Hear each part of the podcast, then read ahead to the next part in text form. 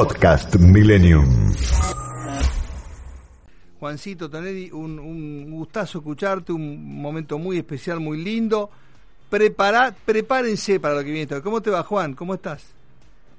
Nacho, querido, placer. Eh, bueno, Contento de estar de vuelta Sí, yo después del domingo pasado. Qué lindo domingo. Bueno, eh, Juan, bueno, eh, ya me adelantaste lo que traes hoy, pero arran despacito, arrancamos, siéntese, escuche tranquilo, dale. Hoy lo voy a leer y, y pensamos juntos sobre lo que leo, porque es una historia fuerte y corta y me gusta, da para que la lea cortito y porque hay muchas cosas interesantes. La Sí. historia se llama El secuestro, como todas las que charlamos los domingos, es una historia real. Eh, Y el tema es el miedo al cambio. ¿no? ¿Cuántas veces tenemos miedo a lo desconocido, miedo al cambio, miedo a- a romper ese statu quo, esa zona de confort, ese lugar en el que estamos cómodos, aun cuando a veces es muy perjudicial para nosotros, para nuestra vida, ¿no? Más vale malo conocido por bueno por conocer, ¿no? Ese refrán. Vestite que te vas. Uh, esas cuatro palabras me llenaron de angustia.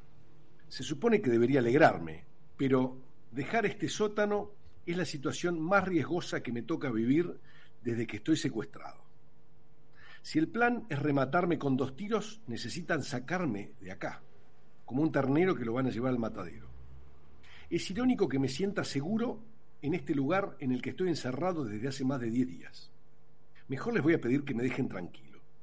Sé que suena raro, pero a las pocas horas de estar acá encerrado ya me había adaptado. Como si toda mi vida hubiera sido así. La idea de que en cualquier momento pueden matarme va y viene. Igual, la capacidad de negación que todos tenemos me hace creer que eso no va a pasar, que es un escenario remoto. Como si no estuviera secuestrado por una banda de delincuentes. No tengo duda de que mi familia va a pagar el rescate, pero soy consciente de la fragilidad de todo el proceso. Sé que cada minuto puede ser el último. Me cuido de no mirar el agujero por donde me pasan la comida, no sea cosa de que accidentalmente vea la cara de un secuestrador. A ver si después, por temor a que lo identifique en un eventual reconocimiento policial, no tiene más remedio que liquidarme ahora. Después del shock inicial, cuando me golpearon y me metieron en el baúl del auto en el que me trajeron hasta acá, fui recuperando alguna tranquilidad. Quizá me siento contenido por estas cuatro paredes en las que estoy secuestrado. O tal vez sea que ya llevo varios días sin que pase nada malo. Como si el pasado sirviera para predecir el futuro. De rato se me dispara la angustia y tengo dificultades para respirar. Pienso en alguna de las formas en que podrían matarme. Ahogarme llenando este sótano con agua. Rociar todo con nafta y prenderlo fuego. Asfixiarme con algún gas tóxico. Envenenarme la comida o simplemente sacarme de acá y pegarme dos tiros. Por suerte, después de un rato, la desesperación afloja y me tranquilizo. No tengo más, más remedio que aceptar la realidad y esperar. Ponete la capucha y quédate sentado. Y no hagas nada raro si querés volver a ver a tus hijos, me ordena uno de los secuestradores. Soy consciente que estos pueden ser los últimos instantes de mi vida. Me acuerdo del Día del Padre que lo pasé con los chicos comiendo hamburguesas y saltando sobre mi cama. ¿Volveré a verlos? Solo imaginar los huérfanos, sin abrazos ni cosquillas, me llena los ojos de lágrimas. Sin quererlo, una parte de mí, de mi cabeza, me desestabiliza. Me dice, esto es una trampa, para que cooperes mansamente con tu propia ejecución. Pensá pronto una salida. La otra parte de mi cabeza me explica que no necesitan de mi colaboración para matarme y que tarde o temprano será inevitable dejar este cuarto en el que estoy secuestrado. Después de un rato que parece una eternidad, acepto que no tengo más remedio que seguir adelante. En breve sabré la verdad. Si es una trampa, tal vez pueda escapar. O no, y me maten como un perro. Al final me liberaron. Hasta ese día yo era una de esas personas llenas de certezas, con respuestas para todo. A partir de entonces me di cuenta de que aferrarme a lo conocido podía ser muy peligroso. ¿Cómo era posible que me sintiera más seguro, secuestrado en un cuarto, que vistiéndome para irme? ¿Qué me hacía pensar que manteniendo el statu quo en ese sótano de tres metros cuadrados estaría mejor? También pude ver que estirar las situaciones por miedo al cambio puede ser fatal. La vida fluye y nunca nos deja demasiado tiempo en un mismo lugar, por más que querramos. Tardo o temprano tenemos que levantar campamento y adentrarnos en lo desconocido. La comodidad suele anestesiarnos y no hay nada más peligroso que no querer correr ningún riesgo.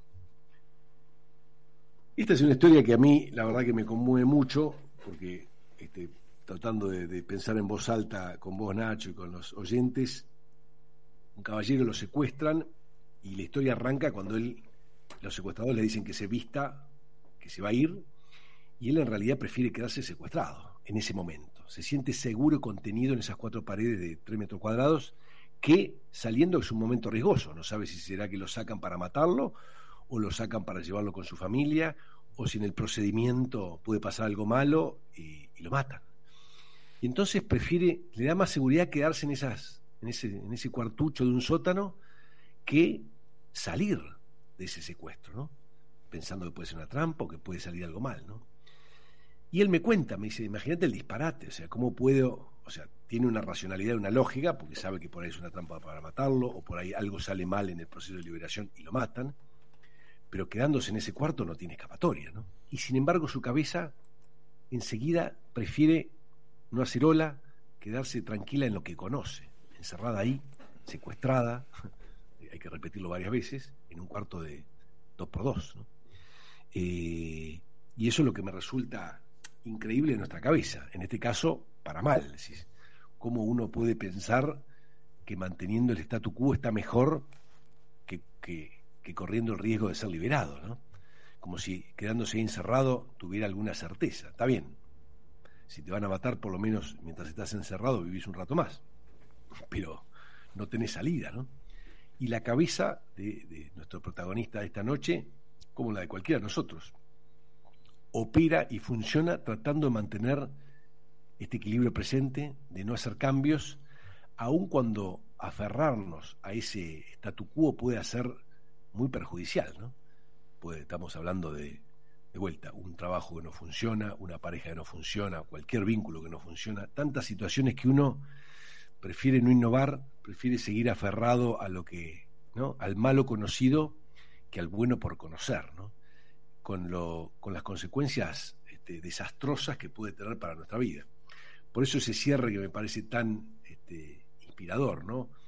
que la, comodidad suele anestesiarnos y que no hay nada más peligroso que no querer correr ningún riesgo. ¿no? A veces le pedimos a la vida, aunque inconscientemente, que no haya riesgos y, y eso termina siendo desastroso, ¿no? porque la vida está llena de, de matices, de incertidumbre, de peligros, y no querer correr ningún riesgo, es como si este caballero, en el fondo, quisiera morirse. ¿no? ahí está la alegoría.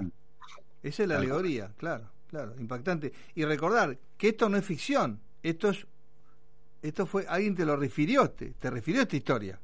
100%. Claro, claro. Y, y, es la riqueza que a mí me gusta compartir, porque, porque digo, ficción siempre está ese descalificativo, bueno, che, deliraron, se imaginaron esto. Y acá estamos hablando de cosas reales, de hechos reales y de sentimientos que nos pasan a todos nosotros, ¿no? Y que compartirlos, por ahí casi a ninguno de nosotros y, nuestros oyentes nos, nos hayan secuestrado, será un porcentaje minúsculo. Pero cualquiera se puede seguir, sentir identificado con esa situación de querer preservar un equilibrio en una situación que es malísima, que sí, pero ¿qué equilibrio está preservando si esto es horrible? ¿no? Claro, cautiverio, nada más que cautiverio. Exacto. Que, todos vivimos un cautiverio de alguna forma, ¿no? Exacto.